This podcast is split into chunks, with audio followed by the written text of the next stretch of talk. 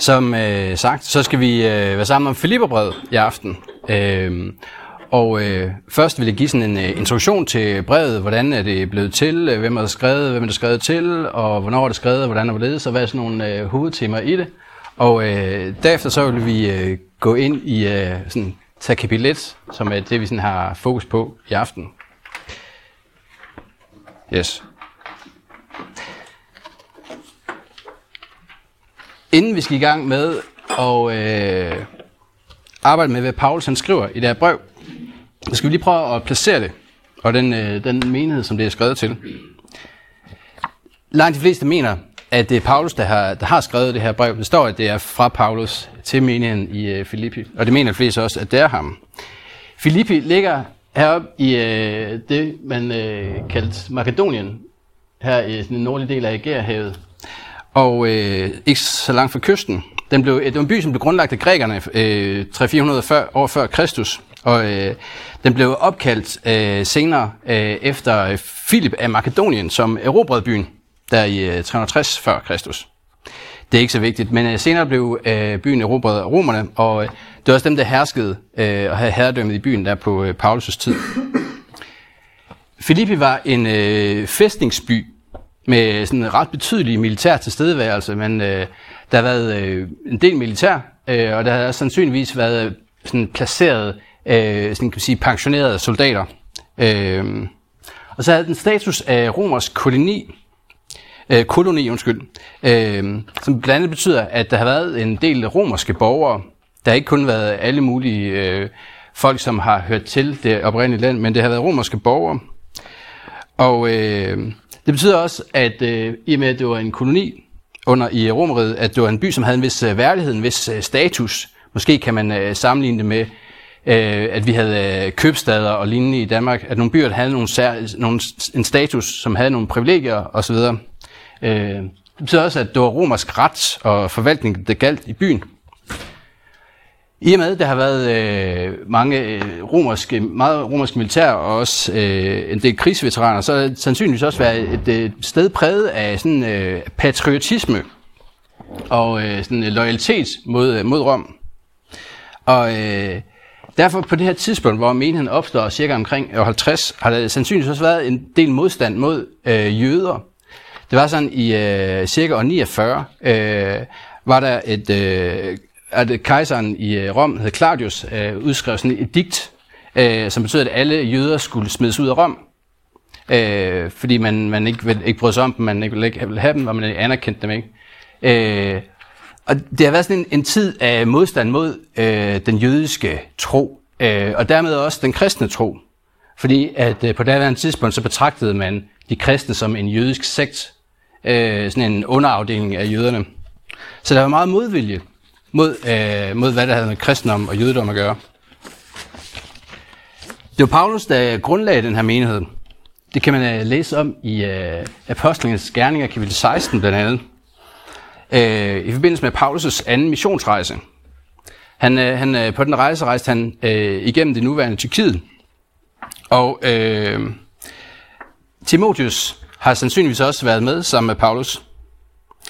Og øh, Paulus og øh, Silas, som rejste med øh, Paul, øh, Paulus, og øh, derudover også øh, Lukas har sandsynligvis været med, ham som skrev Lukas evangeliet og Apostlenes Gerninger. Øh, de kommer til Filippi på den her rejse her, på deres anden, øh, hans, øh, Paulus' anden missionsrejse. Og der møder de en øh, gudfrygtig kvinde ved navn Lydia.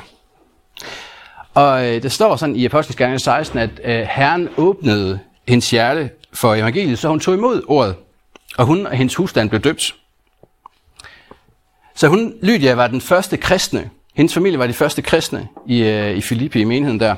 Det, som blev til menigheden. Derefter møder Paulus en, øh, en pige, øh, efter han går videre fra at have mødt Lydia, møder han en pige, som øh, har en spottomsånd. Og hende her pigen, hun øh, er slave af, af, en, af en mand, en herre, som øh, tjener penge på hende i kraft af hendes evner til at spå. Så hun tjener penge på spå, og de penge får han. Hun øh, øh, går sådan lidt i hælene på Paulus og Silas, øh, da, da de kommer forbi, og sådan lidt øh, irriterende ifølge Paulus. Øh, og det ender faktisk med, at Paulus han øh, uddriver dæmonen af den her spørgsmålsånd af den her pige. Manden, han er herren til at tjene penge på den, han blev selvfølgelig helt sur. Og så går han til myndigheden og siger, hey, Paulus han forstyrrer det hele, han, han har ødelagt min forretning. Og øh, det ender med, at Paulus han øh, bliver arresteret og smidt i fængsel.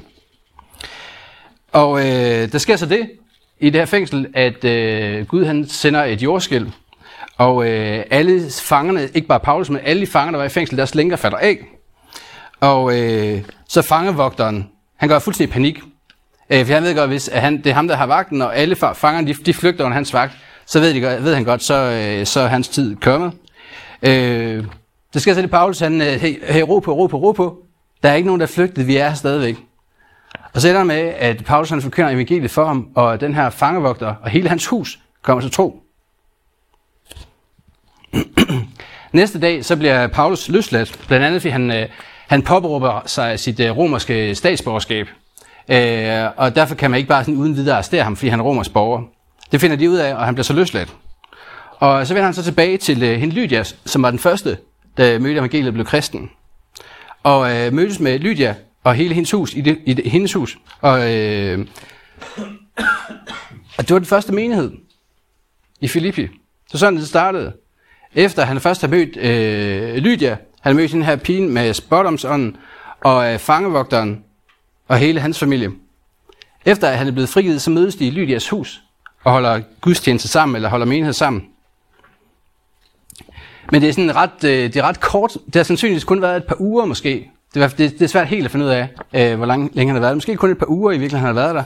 Så rejser øh, Paulus og hans medarbejdere, Silas og Lukas og Timotheus øh, videre og, øh, og mod Thessalonika blandt andet. Yes.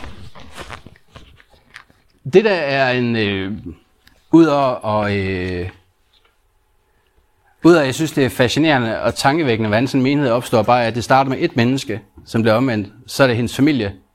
Så er det en dæmonbesat. Og så er det en fangevogter af hans familie. Og lige så har de en menighed, og så mødes de hjemme i et hjem. Og beder sammen. Og, læ- og, og, øh, og, øh, og hører Guds ord, eller forkynder Guds ord sammen for hinanden. Øh, men Guds rige bryder igennem i, øh, i modstand. Øh, Paulus kommer i fængsel. Der er, der er en, øh, der er en, øh, hvad hedder sådan noget, en øh, dæmonbesat, som er efter ham osv. Øh, at, at Guds rige bryder igennem på trods af modstand. Eller måske, kan vi måske sige, når vi har læst Filipbrevet, måske også på grund af modstand. Yes.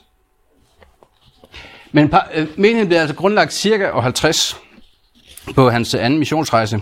Øh, han rejste sig rundt. Paulus kom tilbage til Jerusalem. På hans tredje missionsrejse kommer han også, hører man også om, at han kommer forbi Filippi, men vi hører ikke sådan nærmere omkring det.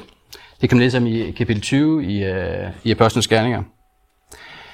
Efter Paulus, han vender tilbage til Jerusalem efter sin tredje missionsrejse, sin tredje og sidste, som vi kender til. Øh, der øh, ender det med, at øh, Paulus han bliver arresteret, og øh, der øh, begynder at opstå sådan et, et, et eller sådan et, øh, man forsøger at lave et snimor på ham. Og øh, det er sådan nogen, der opdager, nogen, der gerne passer på Paulus, og det ender derfor med, at de sender ham øh, videre til Caesarea, som, øh, som ligger ud til havet i øh, Israel, hvor han øh, kommer i fængsel der. Så sidder han faktisk der i to år. Øh, og øh, har, han, taler blandt andet, han møder blandt andet øh, Herodes Agrippa og andre, som han holder forsvarstaler for. Men han sidder der i Caesarea, sådan beskyttet mod snimor, alligevel, men alligevel i fængsel der i to år. Øh, hvor efter han så ender med at anke sin sag for kejseren. Øh, og så bliver han sendt til Rom. Og så øh, bliver han sejlet afsted, og øh, helt over til Rom. Og bliver så også sat i husarrest, eller, og øh, måske også fængsel øh, noget tiden der. Og det er sandsynligvis der, mens han sidder oppe i Rom, først efter han har siddet i fængsel i to år i Caesarea, og så senere lidt tid i Rom, jeg ved ikke, hvor længe han har siddet i fængsel der, øh, så er det, han skriver det her brev til menigheden i Filippi.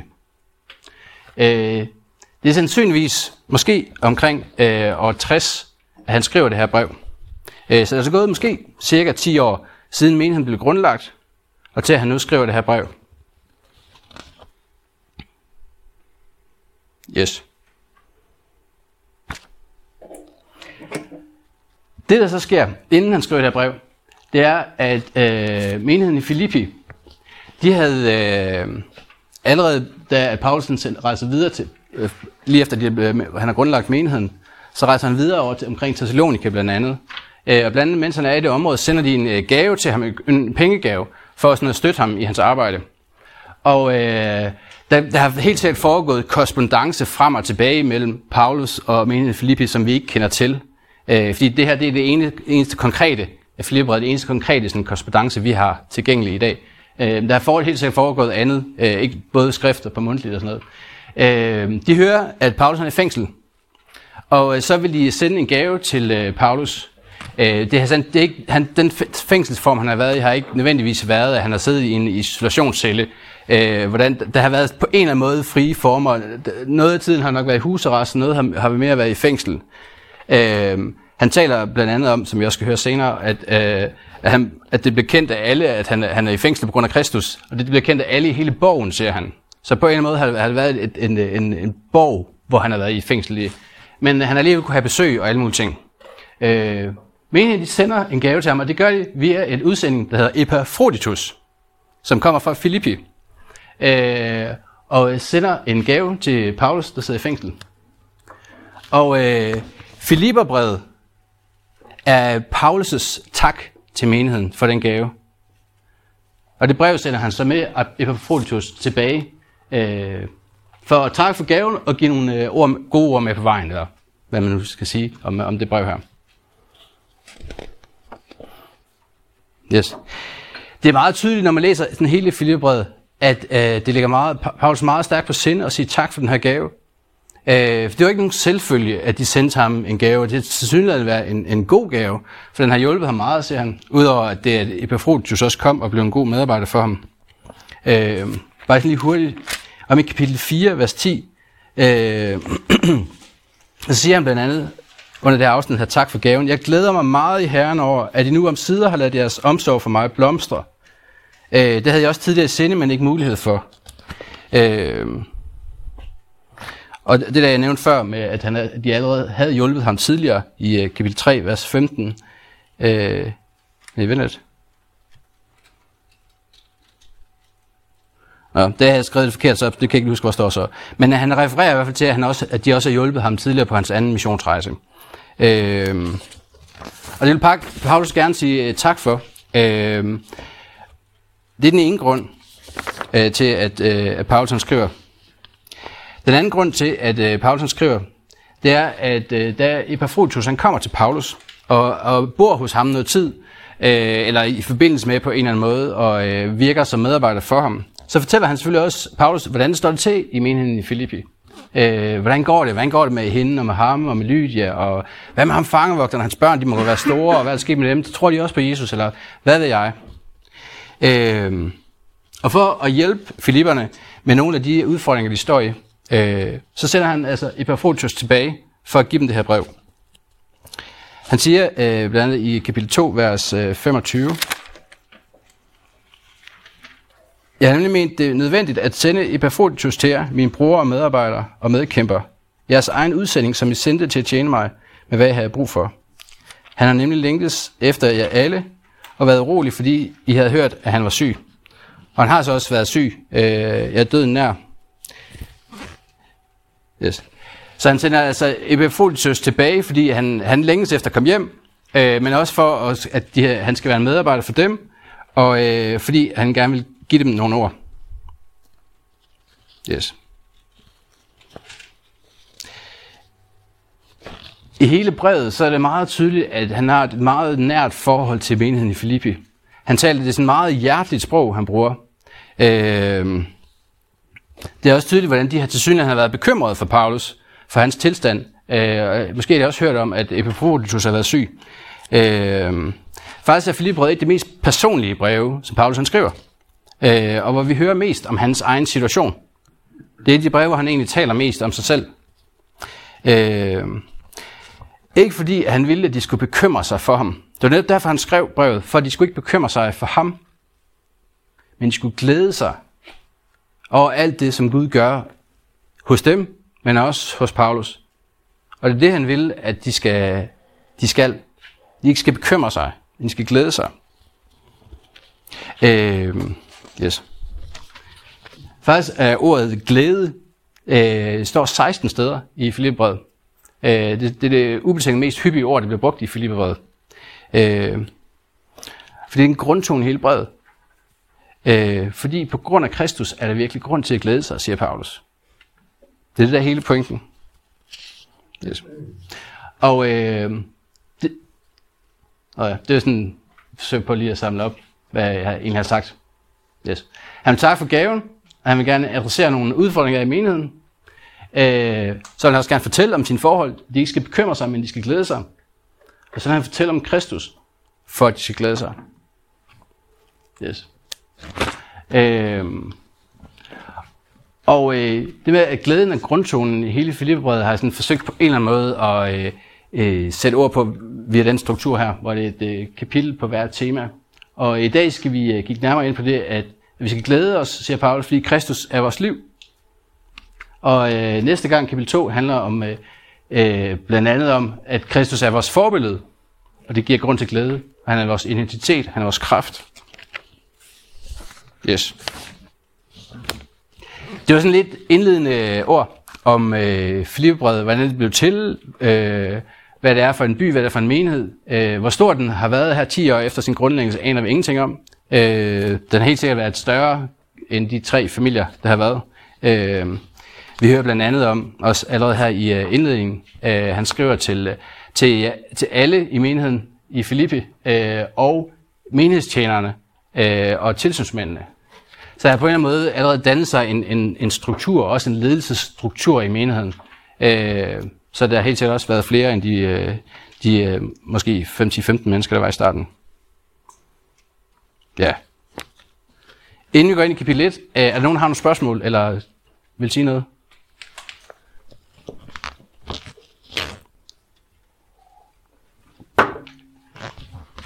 Okay.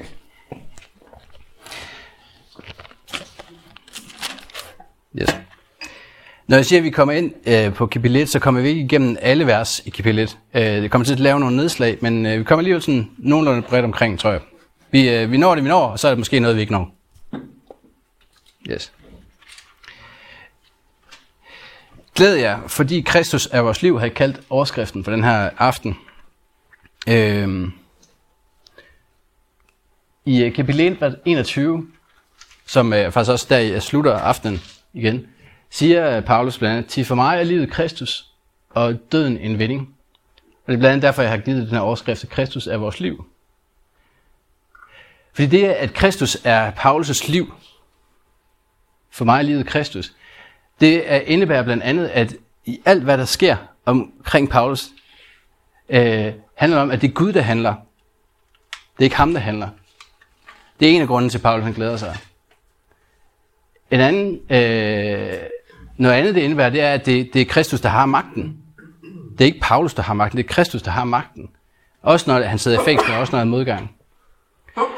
Og det er Kristus, der definerer, øh, bestemmer både den, der, vores nutid og vores fremtid. Øh, det er ham, der er herre øh, over det hele.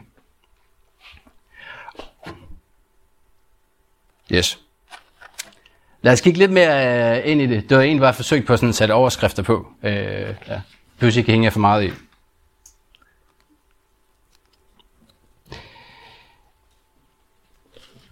Lad os lige læse de første par vers. Fra Paulus og Timotius, Kristi Jesu tjenere.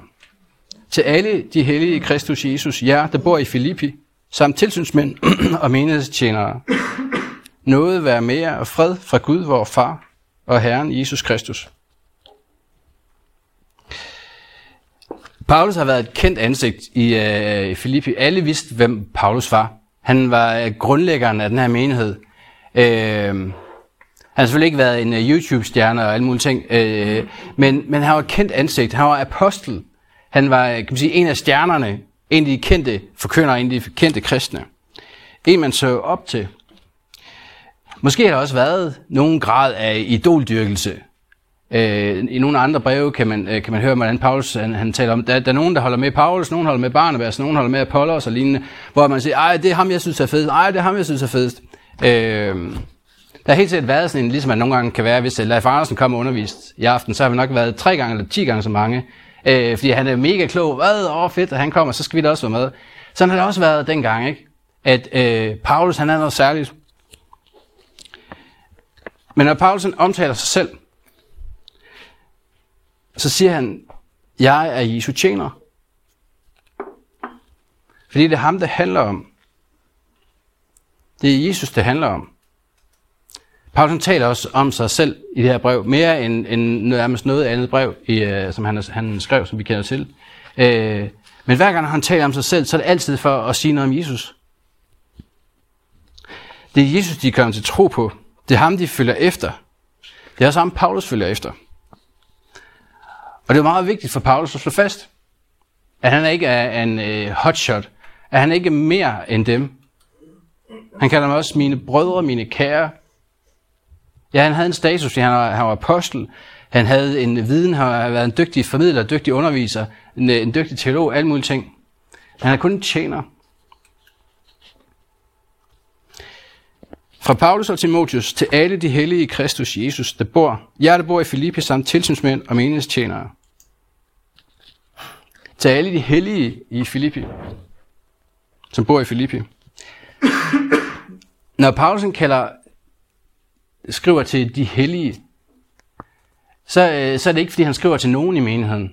Det er jer, der er de hellige, altså sådan, altså jer, der er her i aften, jer, der er de hellige, de gode, ikke? Altså kernefolkene.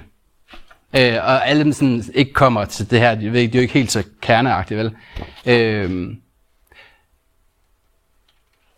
Paulus han taler til de hellige i, øh, i Filippi, så er det så er det ikke til, til kernegruppen.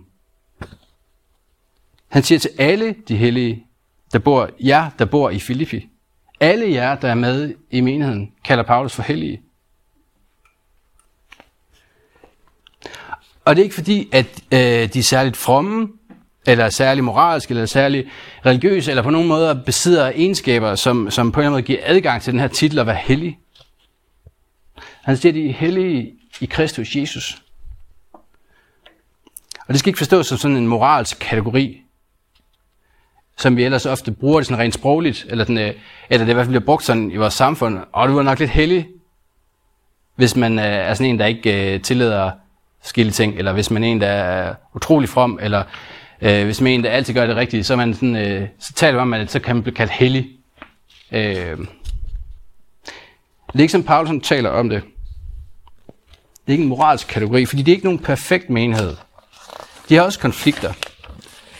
Selvom det her Filipperbrevet er et af de breve, hvor at øh, Paulus han er mindst kritisk, øh, hvor han skiller mindst ud. Det gør han nærmest ikke i hele Filipperbrevet. Øh, men man fornemmer alligevel, når man sådan læser igennem brevet, at der er nogle ting på spil i menigheden. Øh, at der er nogle konflikter i menigheden. Øh, vi hører allermest tydeligt i kapitel 4, vers 1, hvor, hvor han øh, siger, jeg formaner Euodia og formaner Syntyke til at enes i Herren. Jeg beder også dig, trofaste Syntykes, hjælp dem, for de har kæmpet for evangeliet sammen med mig, og sammen med Clemens og mine andre medarbejdere, osv. osv., osv. Han formaner dem til en enes, fordi der er åbenbart opstået mellem de her gode, hellige mennesker en konflikt, øh, og Paulus beder dem om at enes.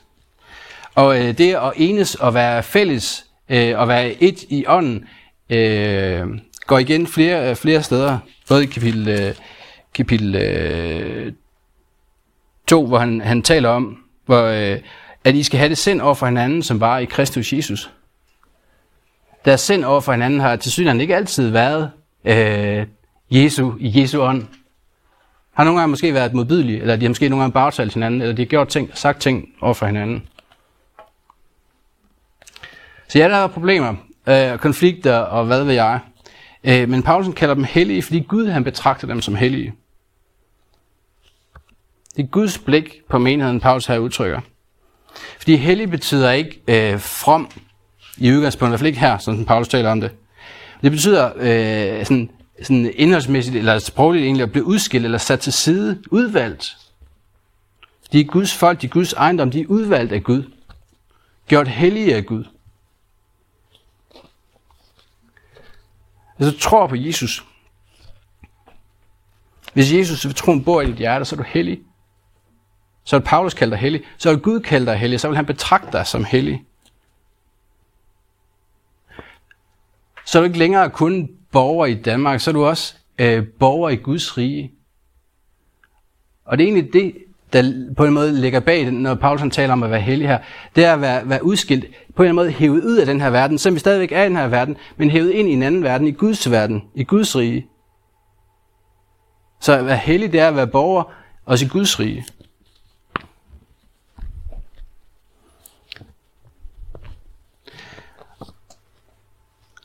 Og det er ikke noget, at Filipperne selv gør. Det er ikke noget, Paulus har Paulus har ikke gjort dem hellige. Det er Gud, der gør det. Ligesom når vi bærer vores børn over til Gud i dåben. Så er det Gud, der handler, så er det ikke os. Så er det Gud, der gør dem hellige, det er ikke os.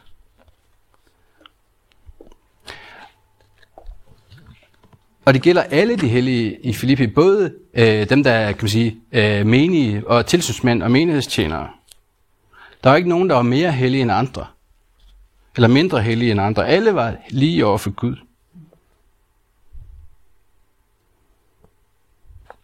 Fordi det er noget, Gud har gjort ved dem. Og jeg tror, det er en væsentlig pointe at, at, at have med i sin forståelse af at være menighed sammen. Det kan godt være, at vi tænker, at øh, jeg er mere eller mindre from end dem, der sidder ved siden af mig. Eller har I hørt, hvad hun har gjort? Eller jeg ved, hvad han har gjort, eller hvad de går og gør, eller de kommer der aldrig til gudstjeneste, eller hvad det nu måtte være. Vi, vi placerer os ofte sådan i lidt bedre eller lidt dårligere end andre. Nogle er lidt mere heldige, end jeg er. Eller jeg er lidt mere heldig, end de er. Men sådan opererer Gud ikke. Fordi det er ikke os, der, vi kan ikke gøre os selv hellige mere eller mindre. Fordi Gud har gjort os hellige. Og det tror jeg, det er væsentligt, når vi, når vi ser rundt på hinanden, når vi tænker om hinanden,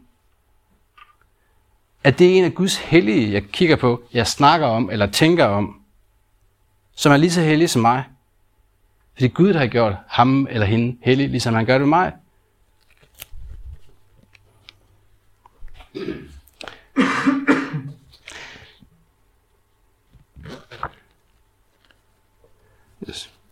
Og så siger han til dem, sådan en helt vidunderlig hilsen, som, øh, som øh, vi også nogle gange bruger til vores, øh, i begyndelsen af vores gudstjeneste, hvor han siger, og han hilser dem med, noget være med jer, alle jer hellige i Filippi.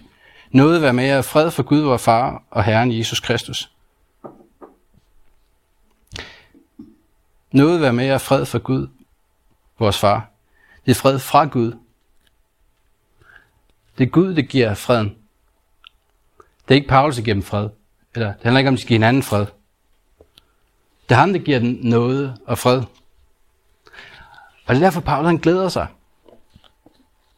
Tænk sig at tilhøre en Gud, der giver alt det. Der gør os hellige, det giver os noget, giver os tilgivelse. Alle og enhver, der vil have det. Giver fred til den, der vil have det. Og gør alt det, vi ikke kan.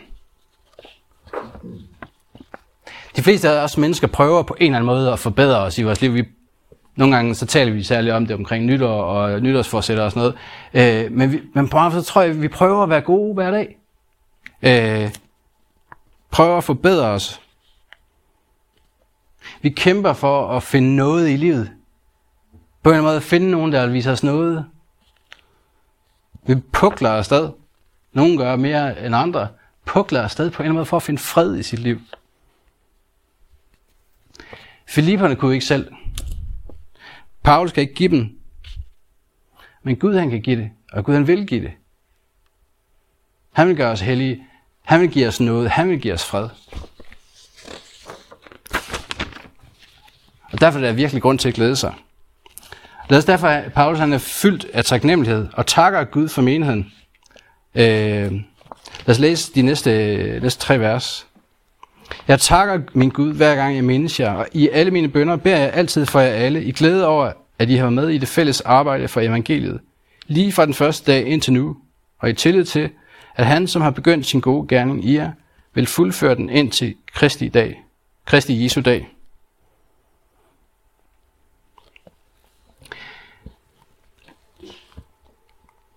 Paulus, han, øh, det er sådan en meget typisk måde at indleve et brev på dengang. Øh, og han gør det i mange af sine breve. Øh, begynder med sådan en tak og en bøn for, for menigheden.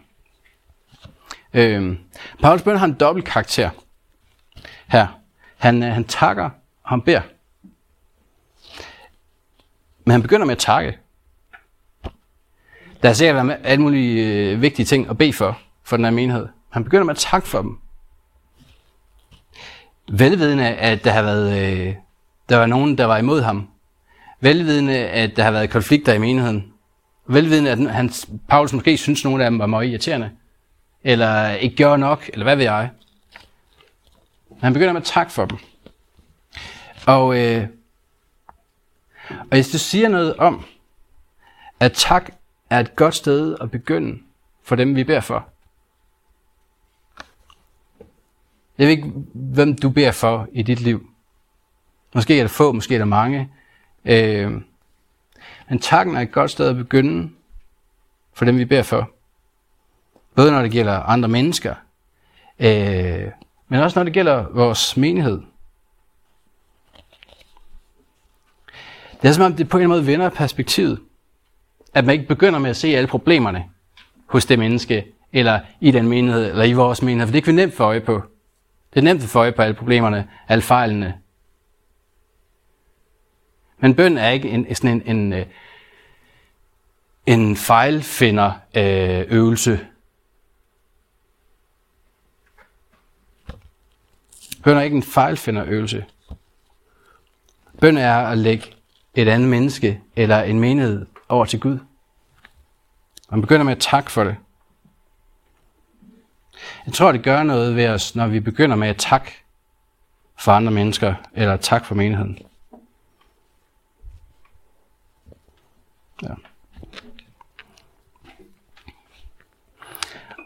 Og så beder han i glæde. I mine bønder, siger han, beder jeg altid for jer alle i glæde over. Og så nævner han en, øh, en, en, dobbelt grund til, at han glæder sig. For det første, han glæder sig over i sin bøn, at de har været med i det fælles arbejde for evangeliet. For det første. Og han glæder sig i tillid til, at han, som har begyndt sin gode gerning i Filipperne, vil fuldføre den indtil Jesu Kristi dag, Kristi Jesu dag. For det første glæder han sig over, at de er fælles om evangeliet. Og lidt senere ned i vers 8 siger han, I er jo alle fælles med mig om nåden. Han glæder sig over det fællesskab, de har om evangeliet om nåden. De er fælles i arbejdet for, at evangeliet om Jesus må længere ud. Og det er de fælles om. Og det glæder Paulus over. For det er ikke kun, det er ikke kun Paulus' projekt, at evangeliet skulle nå ud. Det var ikke kun tilsynsmændenes projekt, at evangeliet skulle længere ud. Det var ikke kun menighedstjenernes projekt, at evangeliet skulle længere ud. Det var et fælles projekt. Det var alles projekt i menigheden. Arbejdet for evangeliet er et, et, fællesskab, et fællesskab, det er et fælles projekt. Også her i Herring Bykirke. Herring Bykirke er et fælles projekt alfakurset, som Niels har planer om, øh, vi kører sidste forår og skal have til efter, det er ikke Nielses projekt eller de lederes projekt. Det er vores allesammens projekt. Gudstjenesten, vi har hver søndag, er ikke, er ikke vi præsters projekt. Børnekirken er ikke, er ikke børnekirkeledernes projekt. Årsfesten er ikke menighedsledelsens projekt. Alt hvad vi gør i vores menighed, for at evangeliet om Jesus må blive hørt nå længere ud, det er vi fælles om. Det er et fælles projekt. Det er hele menighedens projekt. Vi har forskellige roller, vi har forskellige opgaver, vi har forskellige ansvar, men det er et fælles projekt. For vi er fælles om nåden. For vi er også fælles om nåden. Gud han har givet os alle sammen af sin nåde, sin tilgivelse og sin fred. Gud han handler mod os alle og virker i os alle. Det er ikke, det er ikke kun eliten, som så heller ikke findes.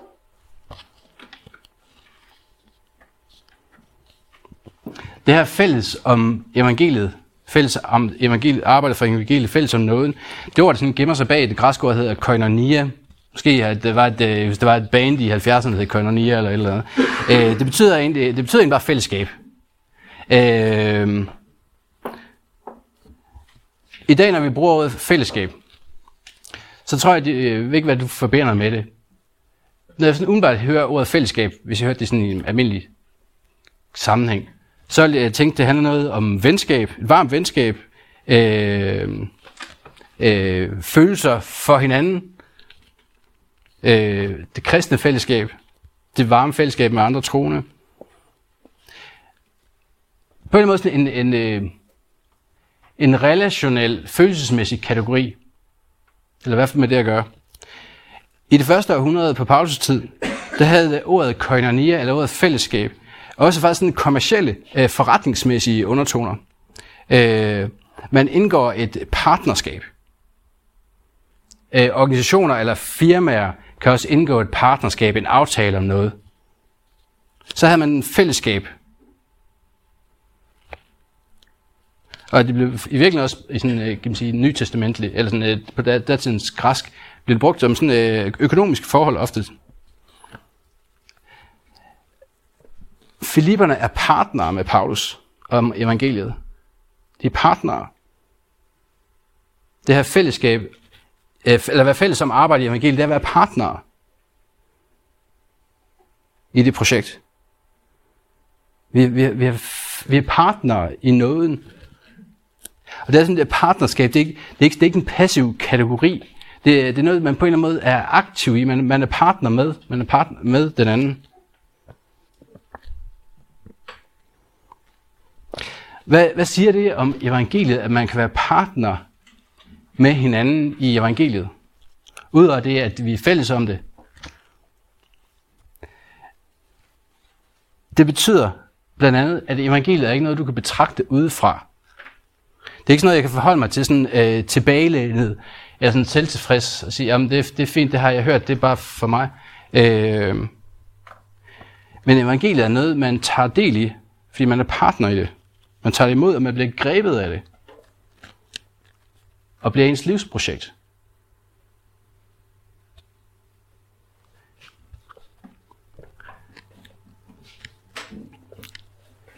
Kristus, eller altså, for mig er livet Kristus, siger Paulus. Fordi,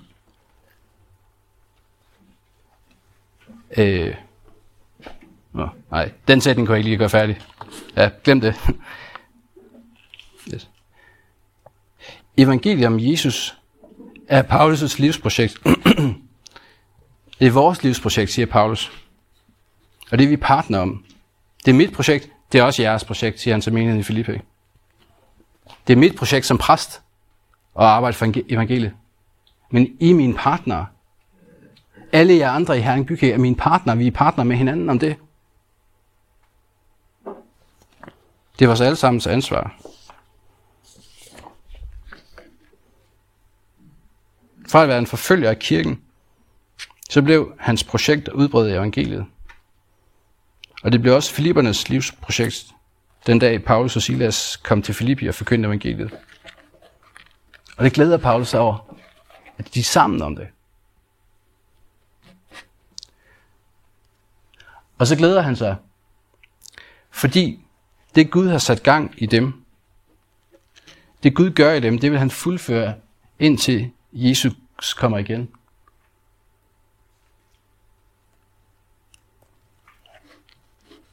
Han glæder sig, når han beder for dem og takker for dem. Fordi det alt det Gud har sat i gang i dem, og har gjort de sidste 10 år. Vi selv mener, der har eksisteret i 10 år. Paulus siger til dem, det han har begyndt i jer, det vil han fuldføre. Gud han slipper dem ikke hen ad vejen. Gud giver ikke op, han holder fast. Og hvor er det vigtigt? Jeg tror i virkelig mange af os kender til den frygt for, at mennesker omkring os giver op. Det kan være det team, jeg sidder med i. Det kører lidt på pumperne. Stopper de andre snart. Det kan være mit ægteskab. Giver min kone op og forlader mig. Eller alle mulige andre ting. Eller er der overhovedet nogen, der vil være med til det her projekt, jeg gerne vil have i gang i kirken? Eller som vi startede, giver gi de op, forlader de mig Gud han giver ikke op, siger Paulus. Når han har begyndt et projekt, så fuldfører han det. Og Gud har begyndt et projekt i Filippi, i menigheden der, hos dem. Han har begyndt sin gode gerning i dem. Han har også begyndt sin gode gerning i dig. hvis du tror på Jesus, og han bor i dit hjerte, så har han begyndt et projekt i dig. Han har begyndt sin gode gerning i dig. Han har gjort dig til sit barn. Han har givet dig troen. Og han slipper dig ikke. Han fuldfører det. Han holder ud. Nogle gange, når livet, eller når troen, eller når kirken, eller andet giver udfordringer i vores liv, og vi selv har lyst til at give op, for det har vi også, så skal vi ikke give op, fordi Gud, han giver ikke op. Og det gør Paulus glad at tænke den tanke, at vores Gud fuldfører det, han har begyndt. Paulus var med til at starte menigheden. Jeg tænker mange gange, Paulus tænker, kan vide, hvad der sker med dem. Paulus han glæder sig, fordi han ved, at Gud han fuldfører det. Han vil fuldføre sin gerning i dem. Det vil han også gøre i os.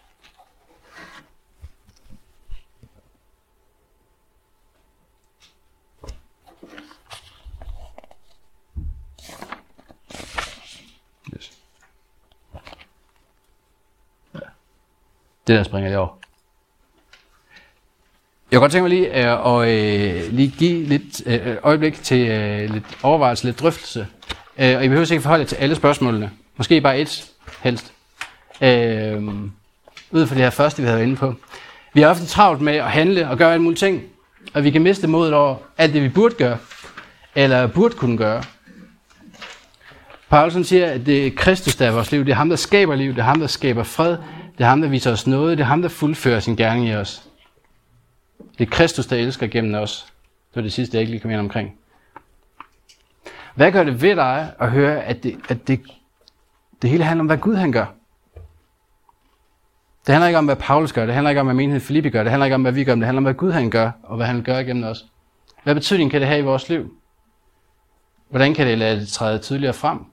Hvordan kan jeg lade Kristus få plads til at handle gennem os? Hvad betyder det, at det er Kristus, der handler? Ja.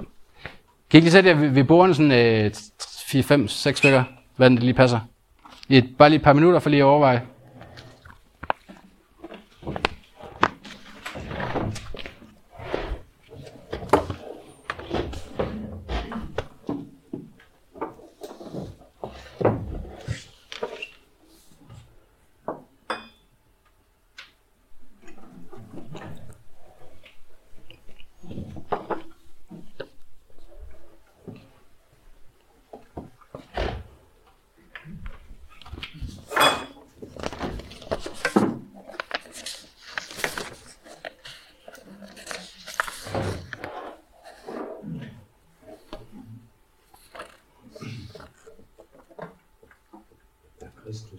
Vil fuldføre det, vil gerne have det begyndt. Det er sådan ret formidlet, så det er den der, sådan udefra.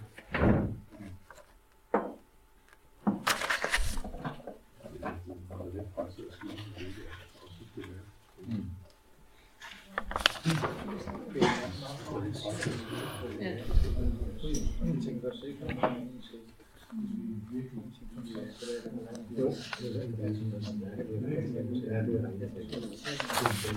er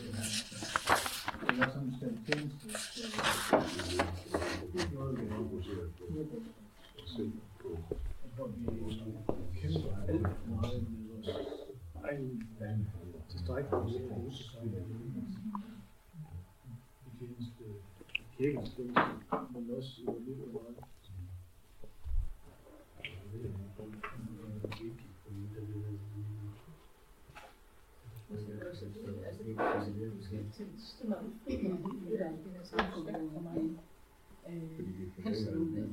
Kirkens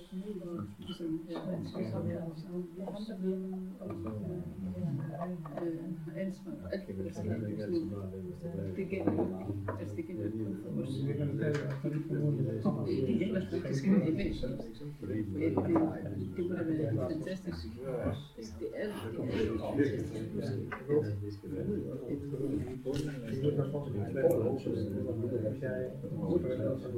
det er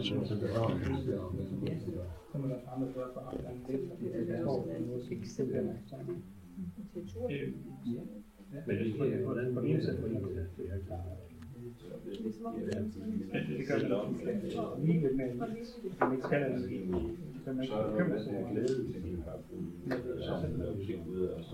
Nogle gange er Det der hæver en imod blik på, hvad glæde er. Fordi det er Og så til sidst, der i grund og grund, først lige uden at prise er den tanke, den glæde til, og den grund af, hvor det pris er, altså det, det, det vaccinerer mig lige med sådan en skudfede, fordi det kan også have det er mindste pris er, altså, så du eller hvad man har svært kan gøre meget anderledes, end det er sådan simpelthen. Ja, for de tror, at vigtigt. Men det er også sådan for, at det er en lille betydning kan det få i livet? Øh, vores liv, hvordan kan det betyde for frem? Altså, der er man nødt til at fortælle det hvor man kommer til at Han, han gjorde det,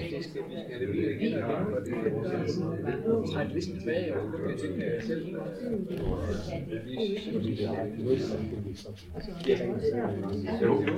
det er bare lidt, og han kunne bare så andre, de læste helt aldrig uden overhovedet at sige, altså,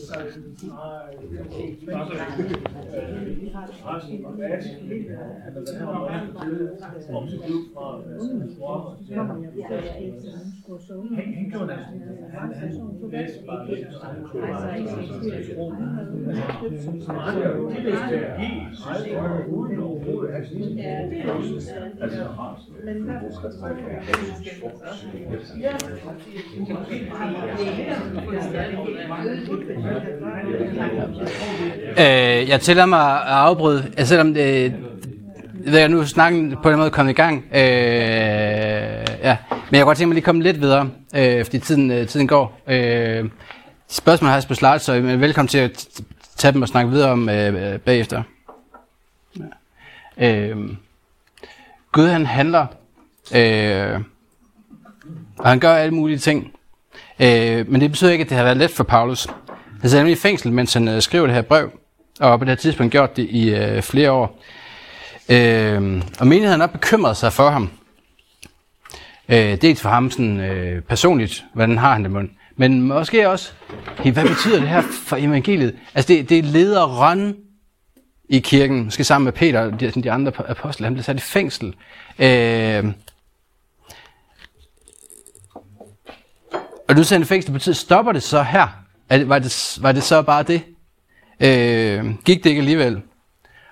Og så siger Paulus, nej, kære Filipper, jeg vil nemlig have, i vers 12, kapitel 1, vers 12, jeg vil nemlig have, I skal vide, brødre, at forholdene her hos mig snarest har ført til fremgang for evangeliet, så det blev klart i hele borgen og for alle andre, at det er for Kristi skyld, jeg er lænker. Og i tillid til Herren har de fleste af brødrene ved mine lænker fået større øh, mod til at tale ordet uden frygt. Det er tværtimod, al den her modgang, det at Paulus kommer, Paulus kommer i fængsel, betyder nærmest det modsatte. Det er faktisk ført til evangeliets fremgang. Øh, for det første, at, at medfanger og fangevogter har opdaget, at det er på grund af Jesus, at han sidder i fængsel. Det er ikke, fordi han er kriminel, eller, eller har, har gjort noget øh, andet lyssky. Øh, det er, fordi han tror på Jesus, han sidder der. Jesus er altså blevet prædiket for flere, fordi Paulus sidder i fængsel. Hvor paradoxalt det kan lyde. Og for det andet betyder det, at andre har fået større frimodighed til selv at fortælle evangeliet. Folk har hørt om, hvordan Paulus har prædiket i fængslet. Og, øh, og det har fået folk til at tænke, okay, så kan jeg også. Jeg bemærkede dengang, at øh, uden sammenligning, jeg hørte øh, Nils, øh, den, dengang Nils han begyndte at sidde på biblioteket, hvor mange der bemærkede det, tænkte, wow, okay, ja, det var fedt. Og hvor jeg, mit indtryk er faktisk, hvordan det faktisk har givet andre mennesker også frimodighed. Ikke måske nødvendigvis til at gøre lige det samme, men til på en eller anden måde at være, være kristen, der hvor de er, der hvor de arbejder, eller der hvor de bor.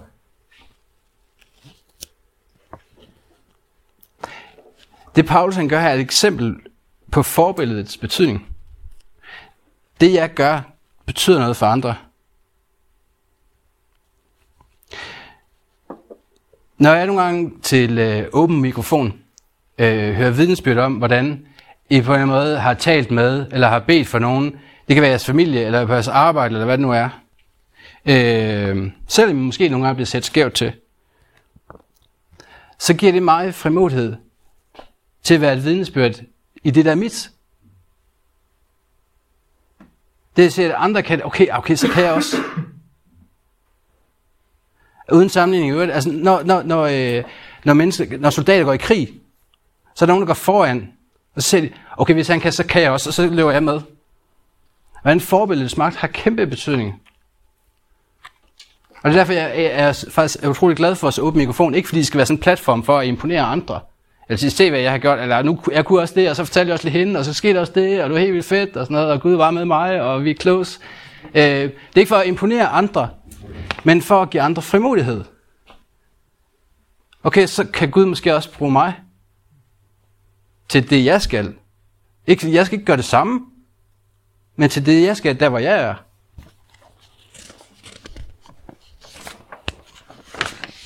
Paulus fangenskab har ikke forhindret evangeliet at blive spredt, tværtimod. Måske ser vi mange begrænsninger i vores tid, i vores liv, i vores by, eller på vores arbejde med vores tid. Oh, vi har så travlt, mennesker gider ikke høre, og der er totalt uh, ingen kristne værdier længere, og alt er, er kaos og forvirring, og ingen ved længere noget, og alt er relativt, og hvis du siger, at du er kristen, tror på Gud, så er du en idiot. Eller, uh, der er mange ting, der gør, at man kan miste frimodighed. For vi ser alle mulige begrænsninger. Ej, jeg, jeg, jeg, jeg gider ikke at invitere ham med til alfa, fordi altså, han kommer aldrig til tro. Jeg kender mennesker i mit eget liv, som ikke tror, hvor jeg kan tænke om, at de kommer aldrig til tro. Det, det gør ingen forskel, om jeg inviterer dem, eller fortæller dem, eller beder for dem. Eller, jeg har ikke de evner, der er brug for, at jeg er bange. Der er masser af forhindringer, der er masser af øh, udfordringer. Men når vi lader Kristus virke og handle gennem os, fordi det, det handler om, det er ham, det handler, det er ham, der har magten. Når vi lader os bruge til at sprede evangeliet, så har Gud magt til at trænge igennem. Det her ord fremgang for evangeliet er egentlig også sådan et, på en måde et militærteknisk, øh, bliver også brugt i sådan et militærteknisk udtryk, som det at, at sådan bryde igennem uf, øh, sådan, øh, uvejt som terræn. Altså at, at, at komme igennem sådan et besværligt terræn på en eller anden måde. Det er noget fremgang bliver brugt om her. Øh, evangeliet har ofte uvejt som terræn, og vi kan ikke se, hvordan kan det her overhovedet lade sig gøre. Men, men Gud, han kan gøre det. Og det handler ikke om, hvad vi kan og ikke kan, hvor besværligt vi synes, det er eller ikke er. Men Gud, han kan gøre det. Vores begrænsning er ikke et problem for Gud. Er ikke et problem for Gud. Den modstand, vi måtte møde, er ikke et problem for Gud. Ofte tværtimod. Forholdene her hos mig i fængslet har snarest ført til fremgang for evangeliet, siger Paulus. Og det tror jeg, det er en sandhed, som gælder meget bredt. Han udtrykker også øh, i øh, uh, 2. Korintherbrev, min nåde er det nok for min magt udøves i magtesløshed, siger Gud til Paulus på et tidspunkt, hvor han ikke kan se muligheder, kun ser begrænsninger.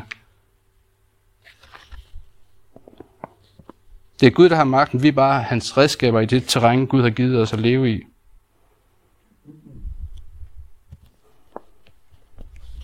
Og derfor Paulus han glæder sig.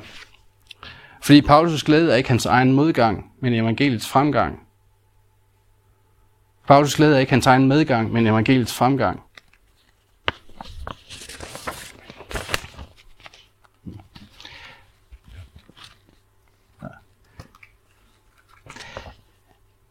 Nu retter Paulus blikket fremad de næste, de næste vers.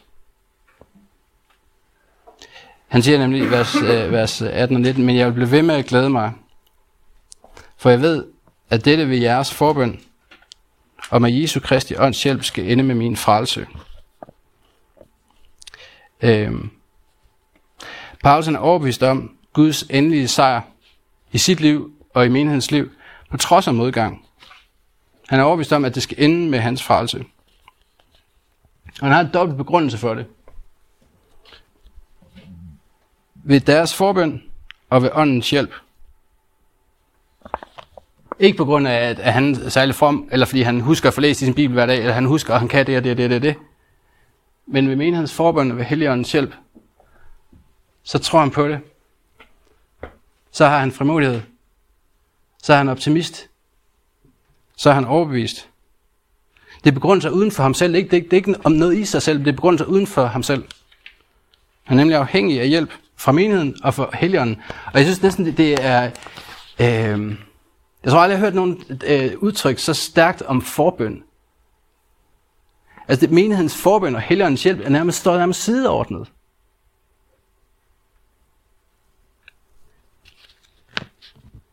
Hvad, hvad tænker vi egentlig om forbøn? Hvad, hvad gør det? Hvad betyder det? Hvad betyder det, når du sidder hjemme og beder for et andet menneske?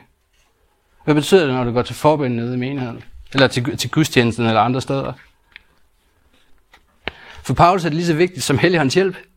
Han, han sidestiller det med Helligåndens hjælp. Ikke for at sige, det er mere, eller Helligåndens hjælp ikke er noget. Men det siger noget om, hvor, hvor meget han værdsætter det, og hvor væsentligt det er. Og hvor væsentligt det er, at vi beder. For vores børn, for øh, jeres venner, for jeres ægtefælle, for, for de, jeres smågruppe, for øh, øh, vores ledelse i menigheden, for os præster. Ja, vi har brug for Helligåndens hjælp, når vi prædiker, når vi underviser alle mulige ting. Men hvad har vi brug for? Vi har lige så meget brug for jeres forbøn. Det har mennesker omkring, det har jeg, det har vi. Det betyder noget, når vi beder for andre. Der er meget, der kan se uvist ud i vores liv. Også i vores menighed. Men ved vores forbøn, hinandens forbøn og andres forbøn, og ved Helligåndens hjælp, så mener jeg faktisk, at vi frimodigt kan gå fremtiden optimistisk i møde. Både her i livet og også i døden. Og så siger han i vers 20, det venter jeg nemlig på, altså han taler om, om hans egen frelse, det venter jeg nemlig med længsel på, og jeg håber, at jeg ikke skal blive til skamme i noget, men at Kristus nu, som altid må blive forherliget i fuld offentlighed ved det, der sker med mit lægeme, hvad enten jeg skal leve eller dø. For mig er, Kristus, er livet Kristus, og døden en vinding.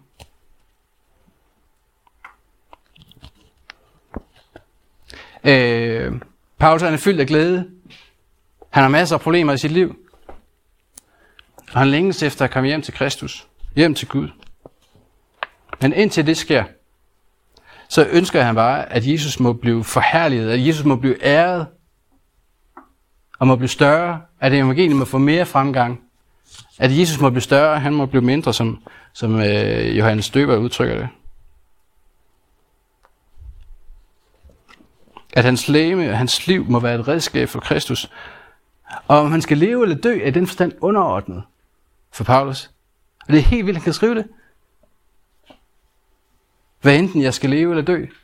Som om, same same.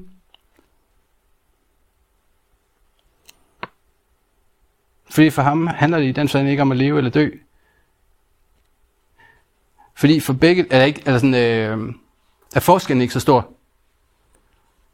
Fordi det, der betyder for Paulus, det er, at han både i hans liv og i hans død kan blive redskab for Kristus.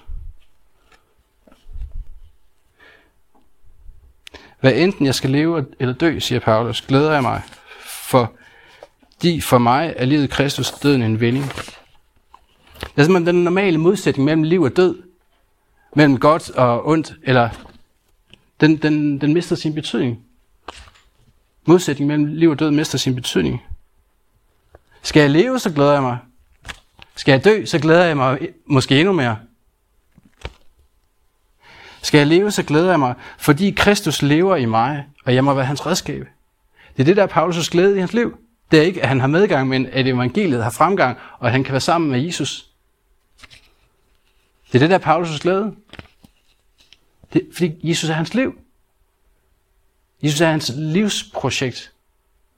Han har fået del i Kristus. Kristus bor i ham ved troen.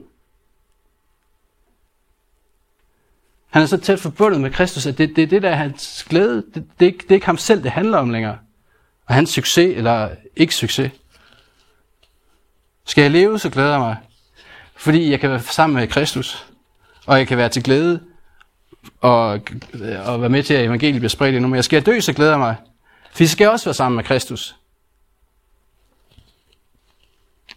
Uanset, så er hans nutid og hans fremtid sammen med Kristus. Og derfor han glæder sig. Hans nutid og hans fremtid er i Guds hænder. Og det skal ikke forstå sådan, når Paulus siger, om jeg skal leve eller dø lige meget, som om, at livet det er ikke andet end død og elendighed. Fordi midt i modgang og modstand, så er der fuld af glæde og velsignelse. Der er masser af glæde og velsignelse i det her liv. Og det er ikke fordi, vi skal forsage det her liv. Det er ikke det, Paulsen taler om. At lad os bare dø alle sammen, fordi så kan vi komme hjem til Gud. Helst hurtigst muligt. Nej, for, for ham er livet Kristus. Men døden er, er alligevel en vinding. Døden er ikke et tab for ham. Fordi det er i virkeligheden fuldendelsen af det liv, han lever her sammen med Jesus. Fordi så kan han få lov at leve det fuldt ud. Så kan han få lov at se ham ansigt til ansigt. Og derfor han, han, han altså, hvad, hvad skal jeg vælge? Der trækkes i mig fra begge sider. Jeg længes efter at bryde op med Kristus, for det langt det bedste, men, men alligevel vil jeg også gerne være her, fordi det kan jeg gøre alt muligt godt. Og vigtigt for jer.